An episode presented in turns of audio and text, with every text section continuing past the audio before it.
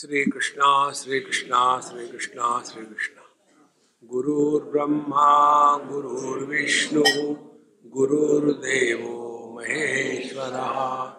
गुरु साक्षात् परम ब्रह्म। तस्म श्री गुरवे नमः।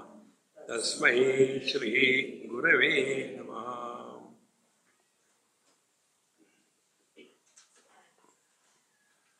अव्यक्तादीनि भूतानि व्यक्तमध्यानि भारत। अव्यक्त निधनान्येव तत्र का परिदेवना।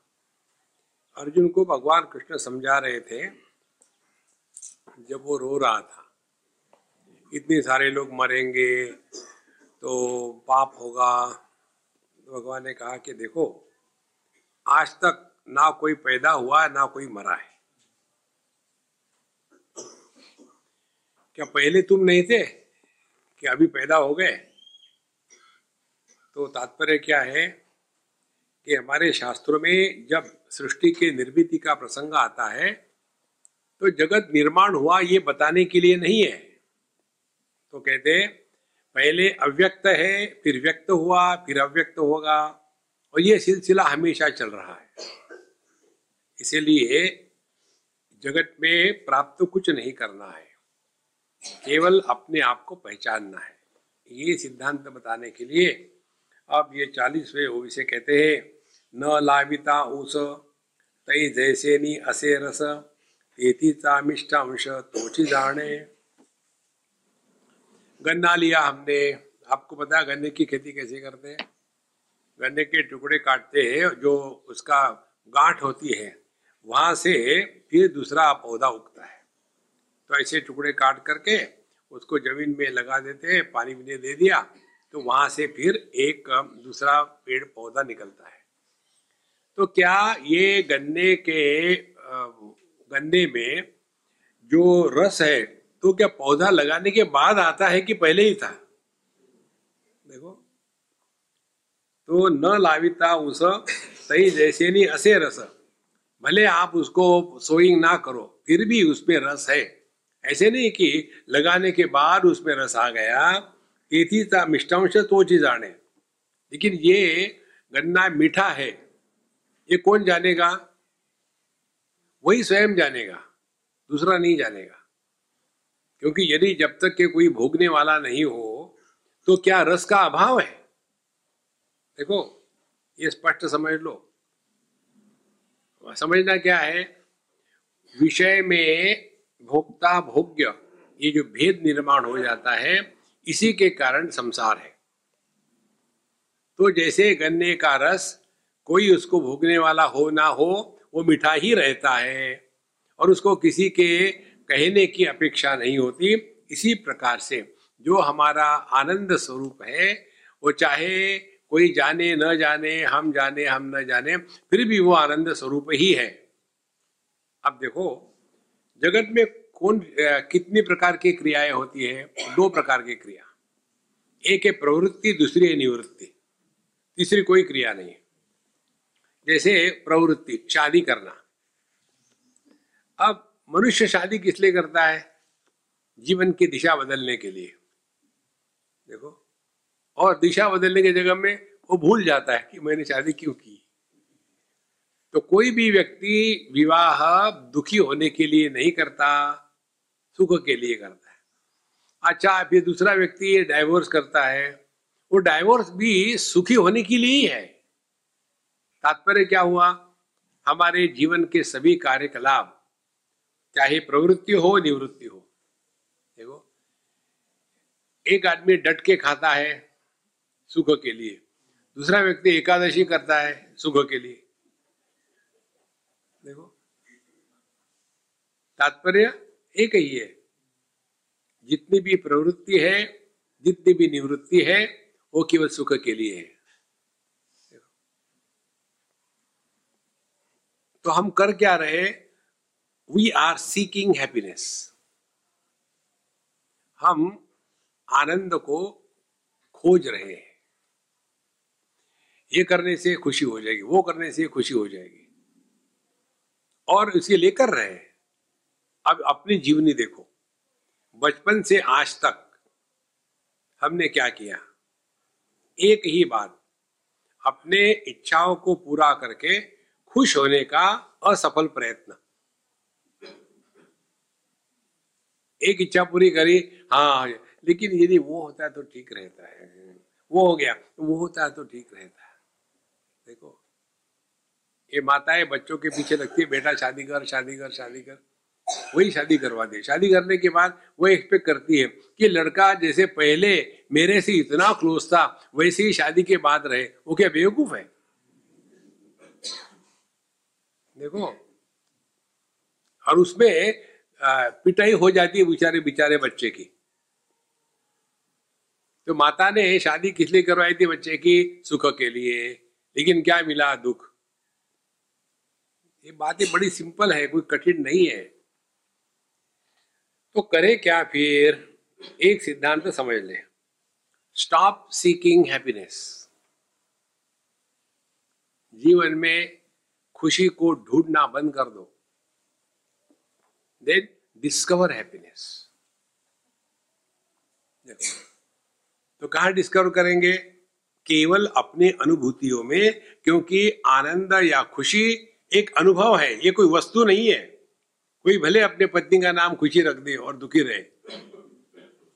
देखो, पंजाबियों में, सिंधियों में नाम होता है खुशी। एक हमारी है खुशी। तो मैं उसको हमेशा कहता हूँ कि तुम नाम के लिए खुशी हो। देखो तो जीवन में केवल आनंद को प्रकट करने के लिए ही जीना है। सुख के प्राप्ति के लिए नहीं। तो क्या होगा? दो बातें होगी। हम किसी अन्य को खुश करने का प्रयत्न नहीं करेंगे। जैसे गन्ना अपने मिठास को लेकर के दूसरे को मिठाई देने के लिए नहीं करता, उसमें है वो, उसका स्वरूप है वो। इसी प्रकार से आनंद अपना स्वरूप है। तो अपने हर एक क्रियाकलाप से जब आनंद प्रकट होने लग जाता है, तब जाकर के हम अध्यात्म के मार्ग पर चल रहे हैं। तो पहले हमने बच्चे को कहा, शादी कर शादी कर ले। और उसके बाद फिर परेशान, देखो स्वामी जी लड़का जो है ना, अभी बच्चे नहीं पैदा कर रहा, क्या करो?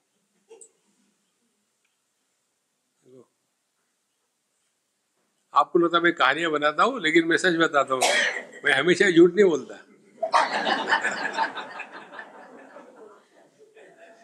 देखो, एक जगह की बात है तो उनकी दोनों की शादी हो गई थी पाँच, छह, सात, आठ साल हो गए। अब ये पति तो पावन वो तो चाहता था बच्चा। पत्नी कहती, मुझे नहीं चाहिए, कौन झंझट लेगा ज़िंदगी भर के लिए? अब उस बच्चे के माँ बाप कहते हैं, स्वामी जी, मैं क्या बताऊँ, माँ, मम्मी डैडी को, वो मेरे पीछे पड़े और ये मानती नहीं, मैं क्या करूँ, बताओ? तो हमने कहा, हो जाएगा, शांति रखो। फिर मैं उसको ले गया घूमने के लिए। घूमते हुए बिल्कुल दो चार बातें इधर उधर की कही। हमने कहा, देखो जीवन का जो फलित है, परिपूर्णता है स्त्री के जीवन की, वो केवल मातृत्व में है। आप बड़े साइंटिस्ट हो, बड़े ऑफिसर हो, ये सब ठीक है अपनी जगह। लेकिन the fulfilment of a person is in the motherhood फिर मैंने उसको एक हमारी पुस्तक है, मातृत्व साधना। वो पढ़ने के बाद फिर उसमें परिवर्तन। स्वामी जी, आपने जो कहा, ठीक है, हमने कहा कि कोई बात नहीं बेटर लेट देन नेवर अच्छा बच्चा हो गया, फिर चुप रहेंगे क्या? नहीं, मुझे बच्चे को आईएस बना रहा है। आई क्या आई एम सॉरी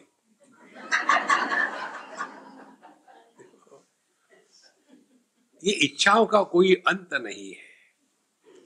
इसीलिए इच्छाओं को पूरा करके खुश होने के स्थान पर जो भी कुछ करना है, खुश होके करो। यही साधना है। तो न लाविता उस ऐसे जैसे नहीं असे रस तेथिता मिष्टांश तो जाने यदि आप अपने में खुश हो, प्रसन्न हो तो क्या फ़र्क पड़ता है दुनिया के साथ? लेकिन हम ये दो चक्कर में फंसते हैं। दुनिया को खुश करने का प्रयत्न और दुनिया के दुख निकाल निवारने का प्रयत्न। दोनों मत करो, जो चल रहा ठीक चल रहा है। का न सज्जिता वीणा तो नाद जो अबोलपणा, अबोलना, तया तेणे चीजाना होवा वे लागे। वीणा एक तंतु वाद्य है। यदि ये तंतु वाद्य कोई प्ले नहीं कर रहा हो। तो क्या उसमें संगीत नहीं है? उस तंतु वाद्य में संगीत है, अव्यक्त है। तो जैसे कोई खेलने वाला आया, उसको प्ले करने वाला, जैसे प्ले किया तो वो जो संगीत था, पहले अव्यक्त था, फिर व्यक्त हो गया। उस आदमी ने निर्माण नहीं किया। आदमी ने केवल एक उंगली लगाई बस। इसी प्रकार से जब कोई वस्तु हमारी इच्छा के अनुसार हमको मिलती है तो हृदय हृदयस्थ आनंद जो है, वो प्रकट होता है। और यदि हमारी इच्छा के अनुसार नहीं मिलती तो दुख प्रकट होता है। तो हमारे लिए सुख दुख क्या है? केवल इच्छा को लेकर के है। और इसीलिए हम पूरे जीवन में एक ही बात करते हैं, अपने इच्छा को पूरा करना। देखो, आपको एक हमने कहानी बताई थी, हमको याद नहीं। एक राजा था और उसका एक पुत्र था। और उसके बाद एक दिन सभी लोग बैठे थे राज दरबार में और ये इसका पुत्र बहुत रो रहा था ज़ोर ज़ोर से ठा मार रहा था। दो चार साल का होगा, पाँच साल का। तो उसने कहा कि, राजकुमार क्यों रो रहे हैं? बोले, बच्चे रोते ही है महाराज, वो तो होता ही है। नहीं नहीं नहीं, वो राजकुमार है, बच्चा थोड़ी है। बुला उसको। वो आया दरबार में। राजकुमार, आपको क्या चाहिए? क्यों रो रहे? देखो, क्या चाहिए? आप भी देखो ना, बच्चों को यही कहते हैं जब बच्चा रोता है, बेटा, क्या चाहिए? माने चाह के कारण ही हम रोते हैं तो कोई कारण नहीं। तो उसने कहा, मुझे भैंस चाहिए। राजा ने कहा, राजकुमार, सिंपल भैंस मांग रहा देख नहीं, ले आओ भैंस। बस आ गई। फिर रोना शुरू। अब क्या चाहिए? उसके लिए हरी घास ले आओ। ले आओ हरी घास हरी घास ले आया फिर रोना शुरू। अब क्या चाहिए? चाह देखो। अब क्या चाहिए? ये घास भैंस को खिलाओ। तो खिलाओ इसको। फिर रोना शुरू। अब क्या हो गया? इसका दूध निकालो। बुलाया दूध वाले को, दूध निकाला। फिर रोना शुरू। अब क्या चाहिए? क्या राजा कहता है? बोले, दूध भैंस के अंदर डाल दो। राजा ने कहा एक झपट मारो उसको हटाया ये कहानी आपकी हमारी है, महाराज। ये चाहिए, वो चाहिए। ऐसा चाहिए, वैसे चाहिए। अरे, कोई अंत है क्या इसके लिए? We have to draw a line this far not further स्वयं अपने जीवन में अपने को नियंत्रण रखना पड़ता है। देखो, ये तो पैसा पैसा पैसा, कितना पैसा लोगे? जहाँ भी करप्शन होता है, इसका यही एक कारण है। इतना पैसा क्या करेगी उसका? देखो तो जब हम ये बात समझेंगे कि आनंद का स्रोत हम है, दुनिया नहीं है। वही वस्तु एक व्यक्ति को खुशी देती है, दूसरे को दुख देती है। यदि उस वस्तु में आनंद होता, जैसे अग्नि में उष्णता है, गर्मी है, जलाने की शक्ति है तो ये अग्नि सबके लिए सामान्य है। इसी प्रकार से यदि किसी विषय में, वस्तु में आनंद होता तो हर एक व्यक्ति को वो वस्तु लेने के बाद आनंद खुशी होनी चाहिए, होती नहीं। देखो। लेकिन इसे हम समझते नहीं, प्रॉब्लम यही है। मुझे जो चाहिए, वही चाहिए। देखो, और इसको और दृढ़ करने के लिए एक और उदाहरण आपको बताते हैं। एक हमारे मित्र बुढ़ाओ, उन्होंने हम, हमसे मिले और कहे कि, स्वामी जी, आपके लिए एक खुशखबरी मेरे लिए क्या खुशखबरी है? फिर शादी करके आए क्या दूसरी? बोले, नहीं, मैंने सिगरेट पीना छोड़ दिया। अब इस पर चिंतन करो। तो मैंने उनको शुरू, प्रश्न पूछना शुरू किया। आप कितने साल सिगरेट पी रहे थे? बोले, साठ साल। जब मैं पंद्रह सोलह साल का था, तब से शुरू किया, अब मैं अस्सी साल का हो गया। तो कितनी सिगरेट पिए होगी? बोले, कोई गिनती ही नहीं इसकी, इतनी सिगरेट पिए। तो इतनी सिगरेट पीने से आपको जो खुशी हो गई थी, समझ के लिए, it is one unit of खुशी। और आपने अभी छोड़ दिया। तो छोड़ने के बाद भी खुशी हो गई ना, इसलिए आप कह रहे हैं गुड न्यूज़ हाँ। अब इस वन यूनिट ऑफ़ खुशी के कंपैरिजन में बताइए, आपको कितनी खुशी हुई? बोले, हज़ार गुना। तो फिर मैंने उसको पूछा, इसे क्या सीखा आपने? जो सुख भोग में है, उससे ज़्यादा सुख त्याग में है देखो तो त्याग में सुख कहाँ से आता है? बाहर से नहीं आता। जो हृदयस्थ है, जो अपना स्वरूप है, वो प्रकट होता है।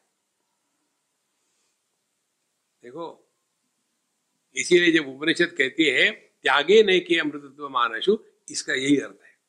दूसरा उदाहरण ले लो आप। समझो, आप में किसी ने मुझे दस लाख रुपए दिए। समझो, डरना मत। मैं मांग नहीं रहा हूँ। समझो, आपने स्वयं होकर के मुझे दस लाख रुपए दिए। तो आपको खुशी होगी कि दुख होगा, खुशी होगी। और यदि आपके जेब से किसी ने पैकेट, पॉकेट मारा और केवल दस रुपए निकल गए तो आपको सुख होगा कि दुखी होगी? दुख होगा। देखो, मानी जो ज़बरदस्ती से आपसे चला गया, अज्ञान में जो चला गया, वो दुख का कारण है। ज्ञान में जिसको त्याग दिया, वही आनंद का कारण है। इसीलिए इस दुनिया में किसी ने कहने के पहले ही जाने की सोचना चाहिए। हमारे जीवन का यही सिद्धांत है। हम जहाँ भी जाते हैं, लोग इतने खुश क्यों होते हैं? उनको पता है कि ये जाने वाला है। देखो महाराज, जो नित्य होता है ना, उपलब्ध, उसकी कीमत नहीं होती। जैसे सभी की प्रार्थना है, एक की प्रार्थना नहीं है। पृथ्वी की है, पानी की है, अग्नि की है, सूर्य की है, वायु की है, राम की है, कृष्ण की है, सबकी प्रार्थना है। एक की प्रार्थना नहीं है, आकाश की प्रार्थना है। नित्य उपलब्ध है। देखो, वो कंप्लेन भी नहीं करता, परेशान भी नहीं करता। देखो, और इसीलिए हमको ऐसे रहना ही जीवन में कि जिसके द्वारा अपने हृदयस्थ आनंद को प्रकट होने दे और उसी को कहते हैं, हमको इच्छा से अपने आप को बचाना है, अपने हृदयस्थ आनंद को प्रकट करना है। इसके लिए आपको एक साधना बताते करके देखो। रोज कम से कम दस पंद्रह मिनट शुरू करो पहले धीरे धीरे केवल अपने आप में रहो फ़ोन नहीं, टीवी नहीं, न्यूज़पेपर नहीं, व्हाट्सएप नहीं, बोलना नहीं, म्यूज़िक नहीं, पुस्तक नहीं, पढ़ना नहीं, खाना नहीं, केवल एक जगह में बैठे रहो। दस मिनट। बैठे बैठे क्यों टाइम वेस्ट करें? चलो हम लोग ऐसा करते सब्ज़ी काट लेते हो गया सत्यानाश। हम लोग को इतना लगते हैं ना, सब कर ये करना, वो करना, ये करना, इसलिए हम केवल अपने आप से डर के भागते हैं। We are running away from our self जब बिज़ी रहते किसी काम में तो दूर चले गए। जब वापस आ गए अकेले, अब मैं क्या करूँ क्या करूँ? तो यह जो अपने हृदय हृदयस्थ आनंद है, उसको केवल पहचानना है और कुछ नहीं। नाना पुष्पाचिया उदरा, नयेता पुष्पसारा आपणची भवरा हो आवेल पड़े. यहाँ जहाँ जहाँ ज्ञानेश्वर महाराज ने नाना कहा है ना? तो नाना का तात्पर्य और एक उदाहरण दे दू। ऑल्सो दिस वे ये नाना शब्द का अर्थ है। कई बार आता है। तो कहते नाना पुष्पाचया उदरा। पुष्प में जो रस है, जो सुगंध है, जो उसमें मिठास है, पुष्प न येता पुष्प सारा। यदि कोई भी कोई मधुमक्खी उसके ऊपर नहीं आई तो क्या उसकी मिठास खत्म हो जाएगी? वो तो की क्यों रहेगी। इसीलिए आपणशी भवरा हुआ है पड़े। तो पुष्प क्या हो गया फिर? पुष्प वही पुष्प है, वही पुष्प का रस है, और वही पुष्प के रस को भोगने वाला है। माने जहाँ भोगता भोग्य भोग, ये त्रिपुटी समाप्त हो जाती है, वो अपना स्वरूप है। ये तात्पर्य इसका। नाना पुष्पाच्या उदरा नयेता पुष्पसारा आपड़ची भवरा हो आवे लागे। इसी प्रकार से जो हमारा शुद्धार आनंद है। ये वासनानंद नहीं है, ये भोगानंद नहीं है, ये विषयानंद नहीं है, ये आलसानंद नहीं है। आलसी आदमी भी खुश होता है, पढ़े तो पढ़े। नहीं, ये नहीं है।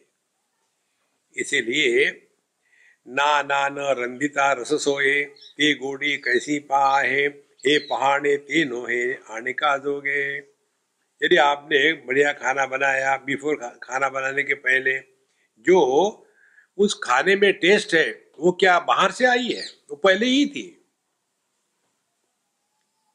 हमने केवल उसको सर्टिफाई किया। नमक ज़्यादा है, नमक कम है। पहले ही था। उसी प्रकार से।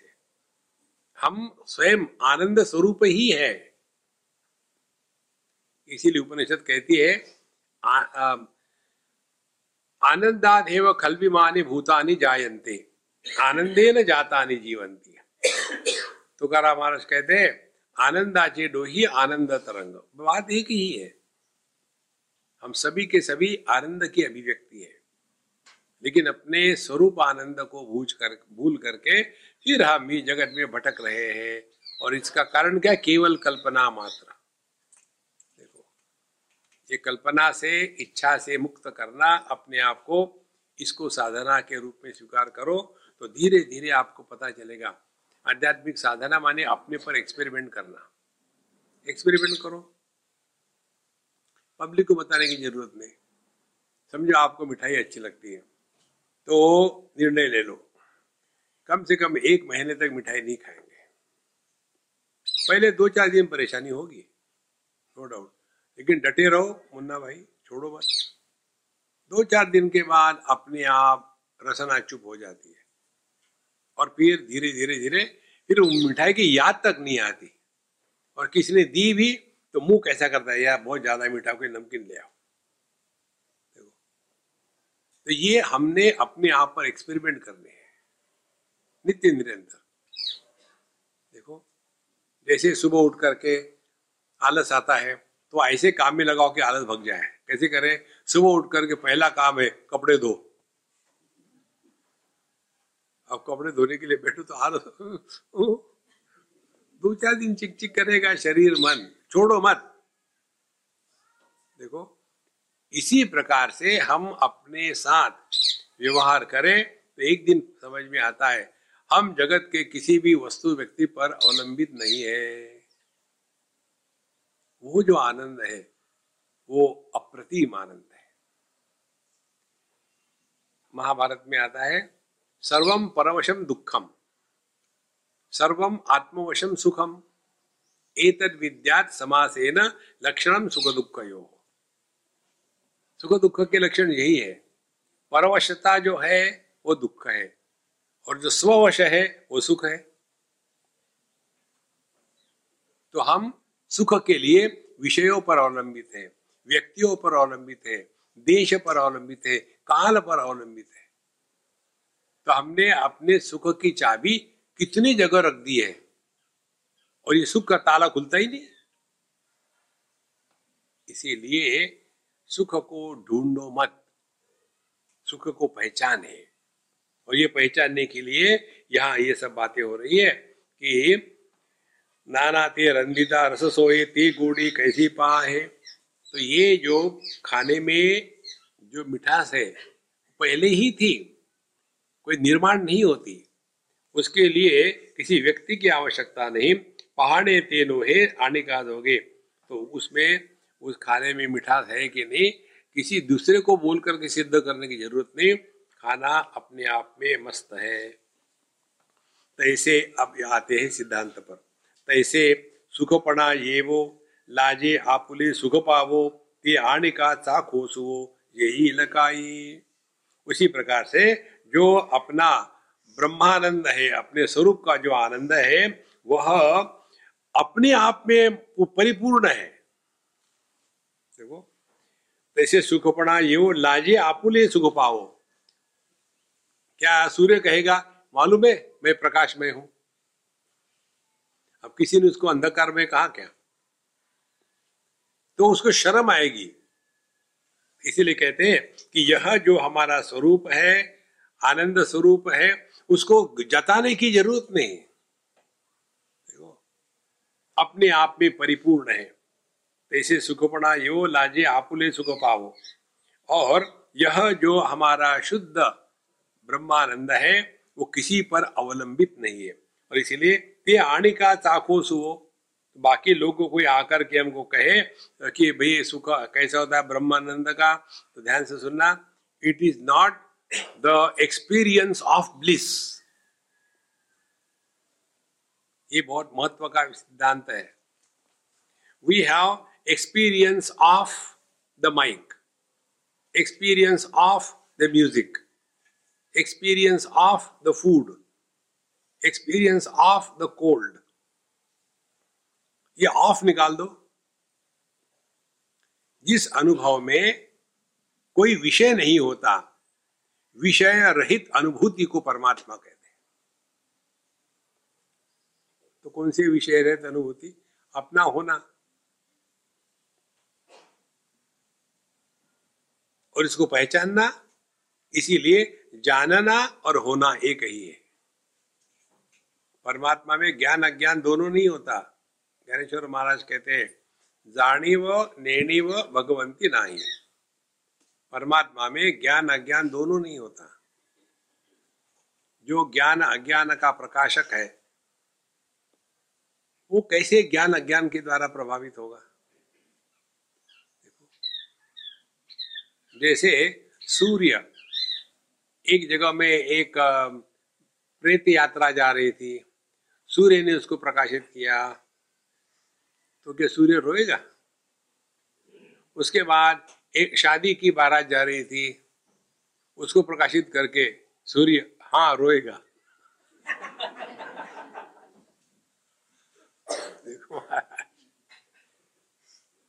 उसके लिए सब एक ही है, क्योंकि दोनों एक ही है। आदमी का जब पति बनता है तो मृत्यु ही तो है वो। क्योंकि वो बना है ना, असली नहीं है। देखो संतो। एकदम जीवन इतना हल्का फुल्का हो जाता है कि कोई चीज़ का चक्कर ही नहीं जीवन में। इसीलिए अध्यात्म को लेकर के गंभीर कभी मत बनना। ये तो इतने खामो खाम सीरियस हो जाते हैं। स्वामी जी, आप मेरी मज़ाक मत करना। हाँ बताइए, मैं कब रियलाइज़ हो जाऊँगा? हमने कहा इकतीस अप्रैल को। Promise promise hundred percent promise वो ढूंढ रहे इकतीस अप्रैल कब आएगी। देखो, अपने आप को इस सब चक्करों से बचाओ। ना कुछ पाना है, ना कुछ खोना है। इतना ही याद रखे, जब हम नहीं थे जगत में तो कोई कमी नहीं थी। जब जाएँगे, तब भी कोई कमी नहीं होगी। तो अपने होने से क्या फ़र्क पड़ने वाला है? लेकिन अहंकार विमूढ़ात्मा करता हम इति बनने थे हमको लगता मैं ये कर रहा हूँ, मैं वो कर रहा है, कुछ नहीं कर रहा, कोई कितने आके चले गए। भगवान राम आके चले गए, अयोध्या का चक्कर ही चल रहा है। भगवान कृष्ण आके चले गए, अपनी द्वारका को जो नहीं बचा सका, डूब गई। देखो महाराज 1961 की हेडलाइन, टाइम्स ऑफ़ इंडिया में, आफ्टर नेहरू हूँ। फिर उसके ऊपर में एक ट्रक के पीछे विजडम लिखा हुआ था। विजडम ये था कि सौ में नब्बे बेईमान, फिर भी मेरा भारत महान, समझे? किसी के कारण कोई नहीं रुकता दुनिया में। दुनिया चल रही है, चल रही है। लेकिन हमको लगता है हम ही दुनिया को चला रहे हैं।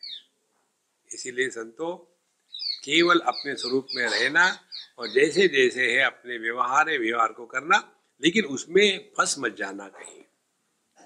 तो तैसे सुखपड़ा ये वो, लाजे आपने सुख पावो ये आने का चाको सुओ ये ही लगाई तो अपना जो स्वरूप का आनंद है, वो अन्य नहीं समझ सकता।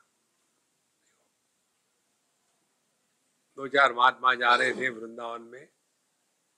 एक सज्जे ने पूछा, महात्मा जी, आप किस चक्की का आटा खाते हो? संड मुसंड होकर के घूम रहे हो? बोले, अपनी बेफिक्री की चक्री है। काहे की फ़िक्र करनी है दुनिया में? और हम ऐसी फ़िक्र करते हैं कि जैसे हम जाएँगे तो पृथ्वी का प्रलय हो जाएगा। मर के तो देखो, लोग वेट कर रहे हैं। दिहाचिया दुपारी चांदू जैसा अंबरी, ते असड़े चांदा चीवरी जानावे की दिन के समय भी भी चंद्रमा होता है आकाश में। सूर्य के प्रकाश के कारण वो दिखता नहीं। देखो। तो यदि दिन को आप चंद्रमा का दर्शन करना चाहते हो तो क्या करना पड़ेगा? चंद्रमा पर लैंड हो जाओ। देखो। तो ये चंद्रमा को किसी का सर्टिफिकेट नहीं लेना पड़ता कि मैं हूँ, जरा प्लीज़ सर्टिफाई नो नीड अपने आप में परिपूर्ण है। इसी प्रकार से जगत में रहते समय दो सिद्धांत आपको बताए थे। We don't have to prove anything to anybody in this world यहाँ लोग बहुत फंस जाते हैं। देखो, हमने कई जगह देखा है, महात्माओं के साथ जो भी होते ना, उनकी सेवा करने वाले, वहाँ inner circle outer circle outer ring road inner ring road और फिर उनमें झगड़े शुरू होते हैं। I am superior you are inferior कब से जानते हो महाराज जी को? हाँ मैं जानता हूँ, तीन साल तीन साल से। तीस साल से जानता हूँ। लेकिन नर्मदा के, शिवलिंग के जैसा, ज्यो का त्यों, कोई फ़र्क नहीं पड़ा। देखो महाराज, फिर आए थे हरिभजन को करने लगे झगड़ा। देखो, हमने ये कई जगह देखा है। उसी के कारण आपने देखा होगा, हम किसी को अपने पटक नहीं देते झगड़े शुरू हो जाते हैं। इसीलिए अपने स्वरूप में निष्ठावान होकर रहना, यही अध्यात्म है। जैसे चंद्रमा किसी को दिखाने के लिए प्रकाश नहीं, उसका स्वरूप ही है वो। तो चाहे दिन को लोग कहे कि चंद्रमा डूब गया कहने तो क्या फ़र्क पड़ता है? हम तो जो कहते हैं। तो ये जो चंद्रमा का अनुभव होगा दिन के समय दुनिया को नहीं दिखता। लेकिन चंद्रमा को पता है कि मैं हूँ। इसी प्रकार से हमको दुनिया के सामने कुछ भी सिद्ध नहीं करना। बी वॉट यू आर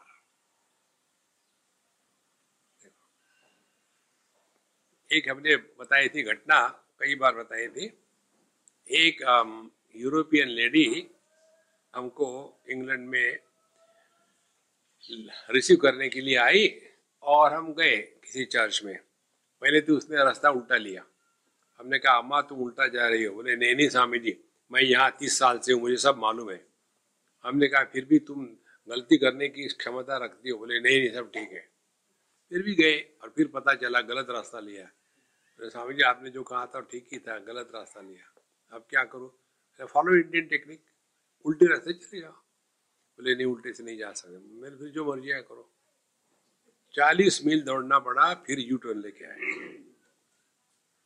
और जहाँ पहुँचना था पाँच बजे, चर्च में हमारे लेक्चर था तो पहुँचे छह बजे। एक घंटा लेट। हमने सोचा, ये सब ब्रिटिशर लोग चले गए होंगे। लेकिन सब बैठे थे। तो सीधा कार से उठे और लेक्चर शुरू।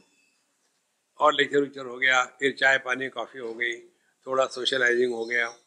उसके बाद जहाँ खाना खाया खाना खाया। और उन्होंने मेरे लिए बीबीसी की एक बढ़िया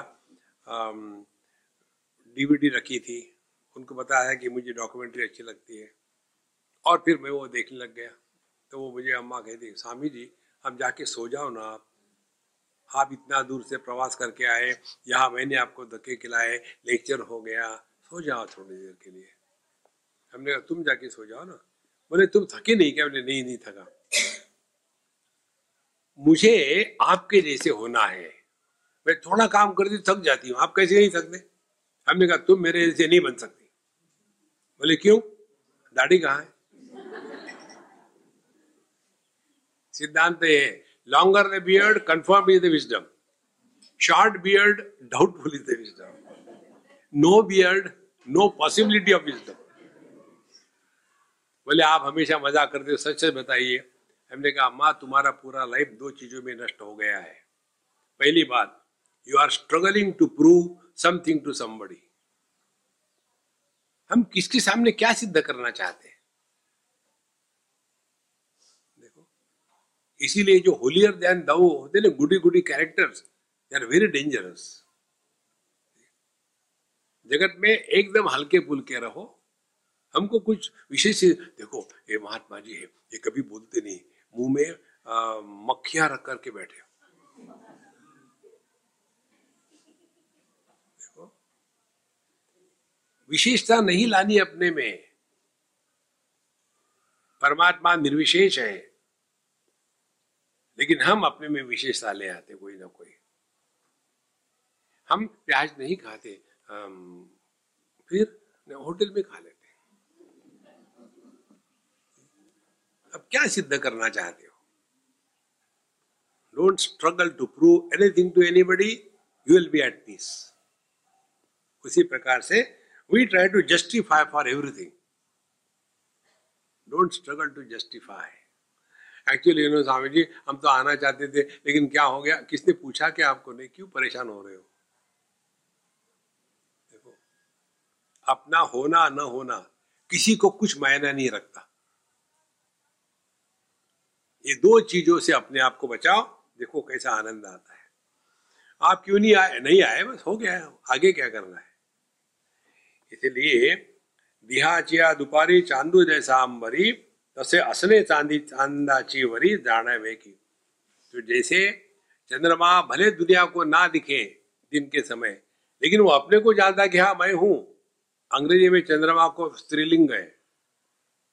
Moon is she it is not he और इट इसीलिए ये लड़कियों को लेकर के चंद्रमा की उपमा देते हैं कि तुम्हारा चेहरा चंद्रमा के जैसा है, दाग से युक्त। देखो, चंद्रमा में काफ़ी दाग है।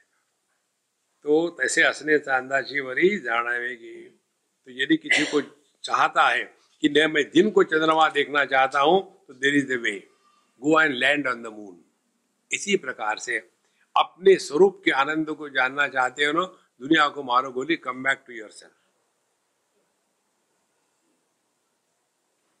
यदि हमने अपने आप को पहचान लिया तो हमने सब कुछ पा लिया।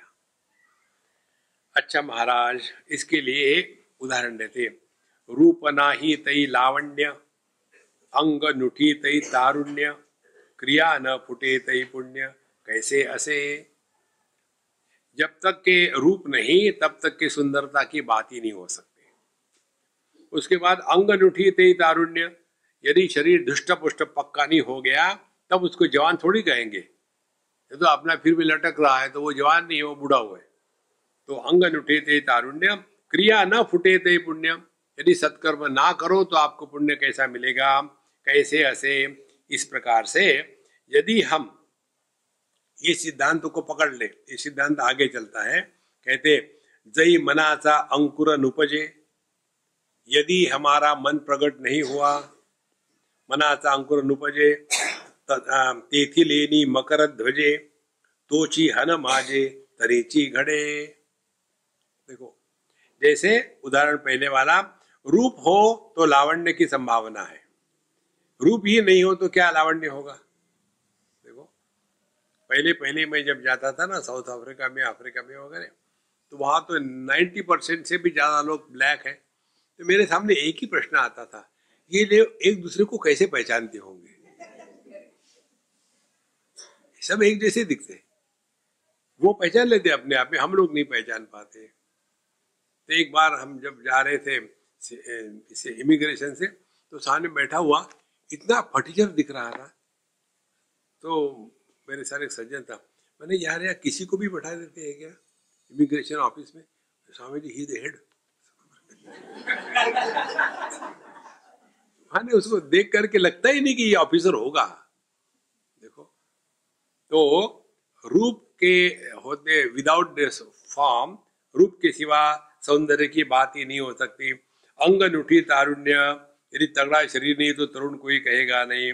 अच्छे कर्म करो नहीं तो पुण्य नहीं मिलेगा। उसी प्रकार से जब तक के मन का अंकुर नहीं उगता, तब तक के मन में कामना, भोग की उत्पन्न नहीं हो सकती। तो तात्पर्य क्या हुआ? कामना का प्रारंभ कहाँ से होता है? मन से।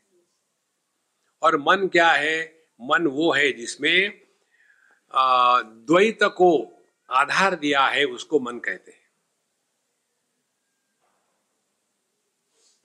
केवल आपने वस्तु को देखा तो आपका मन पैदा नहीं हुआ।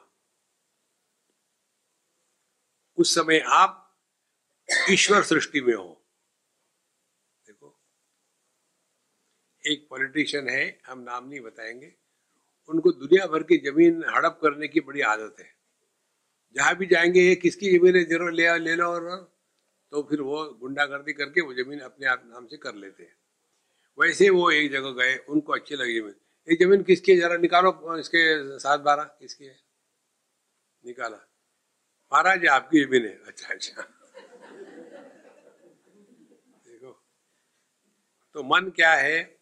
मन वो है कि जब हमारा मन अपने को अपूर्ण कल्पना करके किसी अन्य की इच्छा करता है, इस स्थिति को मन कहते हैं। और ईश्वर की सृष्टि क्या है और हमारी सृष्टि क्या है? ईश्वर की सृष्टि में स्त्री निर्माण हुई है। और हमारी सृष्टि, जो मन की सृष्टि है, उसमें एक तो उसी स्त्री से कन्या निर्माण होती है, दूसरी पत्नी निर्माण होती है, तीसरी माँ निर्माण होती है। और आदमी को परेशान करने वाले कौन है? कन्या है। शादी नहीं करना चाहती, मैं क्या करूँ इसका? पत्नी निर्माण होती है। स्वामी जी, मुझे बचाओ। और महान निर्माण होती है। ये लोग मानते नहीं हमारी बात। दुखी होने वाले कौन है? ये जो तीन है। तो ये कहा है? ये हमारी सृष्टि में है। देखो, इसको केवल पहचानना है, करना कुछ नहीं है। लेकिन हम इसको पहचानना इसलिए नहीं चाहते नहीं तो पहचानेंगे तो जीवन का सब गड़बड़ी खत्म हो जाएगी एकदम। फिर दुखी कैसे होंगे? इसलिए जई मना मनाचा अंकुरन उपजे। यदि मन का अंकुर निकला नहीं तो कोई भी हमारे मन में कामना, लस्ट इत्यादि हमको परेशान नहीं कर सकती। देखो तो सभी कामनाओं का कहा से शुरू होता है? मन से। अब ध्यान से सुनना। मन से कैसे शुरू होता है? हमारे मन के दो पक्ष है। एक पक्ष वो है कि जिसके द्वारा विषयों का ग्रहण होता है। देखो, उदाहरण के लिए मैंने ये थर्मास देखा, मन से ही देखा। यही रुक गया तो कोई समस्या नहीं। लेकिन रुकने के, देखने के पश्चात फिर हमारे मनीराम काम शुरू करते हैं। अच्छा है पानी गर्म रहता है क्या? कहा मिलता है? कितने का मिलता है? तो मन ने पहले ग्रहण किया। ग्रहण करने के बाद उसके ऊपर में कल्पना करना शुरू कर दिया।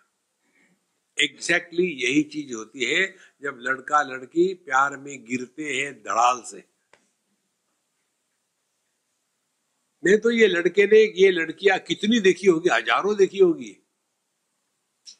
लेकिन वो लड़का कहीं गया मंदिर में फ्रस्ट्रेट होकर के और वहाँ सोचा, हे भगवान, मेरी शादी क्यों नहीं होती? उसी समय कोई लड़की आ गई और घंटी बजी। हाँ मेरे मन में जब विचार आया, तब घंटी बजी और वो घंटी उस लड़की ने बजाई। कोई भगवान का मैसेज तो नहीं है मेरे लिए। अरे, भगवान को अच्छे काम है यार। तुम्हारी शादी से क्या पड़ा है देखो और फिर आप ऐसा सोच रहे थे तो आपके पर्स नीचे गिर गई। तो उतने भी वो लड़की आकर के excuse me is this your purse? हाँ अब तो कंफर्म हो गया। देखो महाराज, और बीच में भगवान को लाते हैं। भगवान देख रहे भगवान की साक्षी में मैं कहता हूँ। ये जो मनीराम का खेल है ना इससे अपने आप को बचाओ। हम ही कल्पना करते हैं, कोई हमसे प्रेम करता है, कोई हमसे द्वेष करता है। देखो, एक ने मुझे पूछा था, स्वामी जी, आप मेरे से गुस्सा करते हैं क्या? हमने कहा कि देखो, मुझे गुस्सा करना है तो स्टैंडर्ड से गुस्सा करूँगा। तुमसे क्या गुस्सा कर रहे हैं? अपनी ही मन की कल्पना होती है। वैसा कुछ नहीं होता। तो जहाँ मन का अंकुर निकला संसार शुरू हो गया। इसीलिए जय मनाचा अंकुर नुपजे तीथ लेनी मकर ध्वजे तो चिहन माजे तरीची घड़े तो मन में कामना है, लेकिन यदि मन को प्रकट नहीं होने दिया, जैसे गहरी नींद में, सब कामनाएँ होती है मन में। लेकिन उस समय मन को हमने सुला दिया है, मन अव्यक्त को प्राप्त हो गया। देखो, जैसे आप कोई सीडी सुन रहे हो और सुनते सुनते नींद आया तो बंद कर दिया। फिर शुरू करी तो वहीं से शुरू होगा ना। वो सीडी में यदि सिनेमा के गाने हो गए और आप परेशान हो जाओगे। पता नहीं लोगों के सीडी में सत्संग आता है। मेरे सीडी पे सिनेमा के गाने क्यों आते हैं? जो है वही निकलेगा ना। इसीलिए पूरी साधना इसी समझदारी में है कि अपने मन का ख्याल रखो। माइंड योर माइंड यदि मन का हमने ध्यान नहीं रखा तो ये मन ही हमको नचाएगा, ये मन ही हमको परेशान करेगा, ये मन ही हमको तकलीफ़ देगा। तो जय मनाचा अंकुर नुपजे तेथ लेनी मकर ध्वजे तोशी हनुमाने तरे जी घड़े। और जहा हमने अपने मन को एकाग्र करने के लिए इसमें हमने एक कहानी बताई है। ये कहानी हमने कहीं पढ़ी थी उन दिनों में। एक कोई महात्मा थे एक सं, एक सज्जन के पास उनके पास सज्जन है कि महाराज मुझे उपदेश दीजिए ज्ञान दीजिए बोले बैठ नीचे और कहा उसके सर पर देखो मैंने तुम्हारे सर पर भगवान दत्तात्रेय की प्रतिष्ठा कर दी है। जहाँ भी जाओगे ध्यान रखना कहीं वो टकर नहीं जाए कहीं से संभाल के जाना। उसने वो स्वीकार कर लिया और ऐसा हाथ रख करके जाता था कि भगवान रखे सर के ऊपर में। कहीं पीड़ आए तो झुक के जाएगा, दरवाज़ा आए तो झुक के जाएगा। ऐसा करते करते करते उसका मन एकाग्र हो गया। ये जो छोटी छोटी बातें होती है ना, साधु संत जो बताते हैं, वो मन को एकाग्र करने की होती है। हमारा मन या तो शून्याग्र है, या तो अनेकाग्र है। मन को शून्याग्र भी नहीं रखना, अनेकाग्र भी नहीं रखना। मन को एकाग्र रखना। माने रिपीट करो, मैं जहा हूँ, मैं जब हूँ, मैं जो हूँ, मैं सौ प्रतिशत रहूँगा।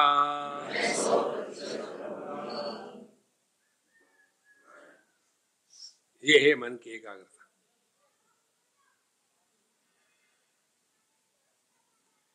स्वामी जी, ये लेक्चर के पहले बता देते तो अच्छा रहता, पता नहीं कहाँ कहाँ घूम के आ गए। और स्टैच्यू ऑफ़ यूनिटी के लिए हम डिसयूनाइटेड हो गए। देखो, ये इतनी सरल सिंपल बात है। पूरी की पूरी साधना केवल यही केंद्रित होती है। और विचित्र बात यह है हम दुनिया में हर चीज़ का ध्यान रखते हैं।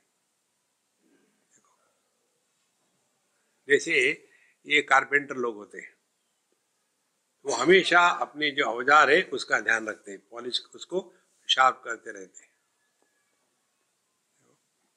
आजकल नहीं होता, पहले नाई जो होते थे, उस तरह लेके आते थे।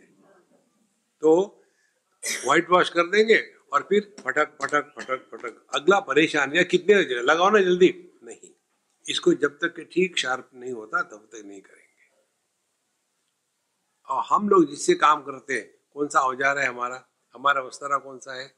अपना मन। जिस मन से हम काम करते हैं दुनिया में, उस मन की देखभाल हमने कब करी है? ना तो हमको किसी ने माँ बाप ने सिखाया है कि विचार कैसे करना है। ना स्कूल कॉलेज में पढ़ाते हैं। और फिर हमको लगता है, जो मैं विचार करता हूँ, वही ठीक है। देखो संतो, इसीलिए आध्यात्मिक साधना या आध्यात्मिक साधक का जन्म कब हो जाता है मालूम है? जिस दिन हम अपने मन का ध्यान, अपने मन का स्वास्थ्य ठीक रखने के लिए प्रारंभ करते हैं, उस दिन हमारा नया जन्म हो गया। शास्त्र की भाषा में उसको कहते वो है पारमार्थिक जीव। एक होता है प्रातिभाषिक जीव जो स्वप्न के सुख दुख को भोगता है।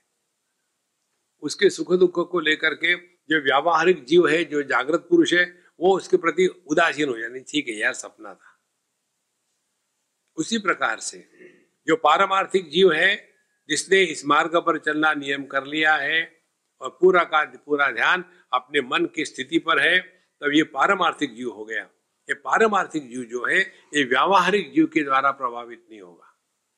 जैसे व्यावहारिक जीव जो है, प्रातिभाषिक जीव के द्वारा प्रभावित नहीं होता।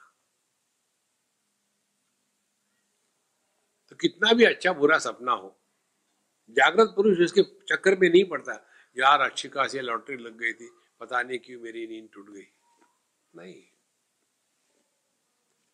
जैसे स्वप्न की दौलत जागृत में नहीं आ सकती, या जागृत का खाना सपने की भूख नहीं मिटा सकता, उसी प्रकार से अध्यात्म में चलना हो और ये संसार में रह करके कल्पना करना हो तो हम अपने आप को धोखा दे रहे हैं।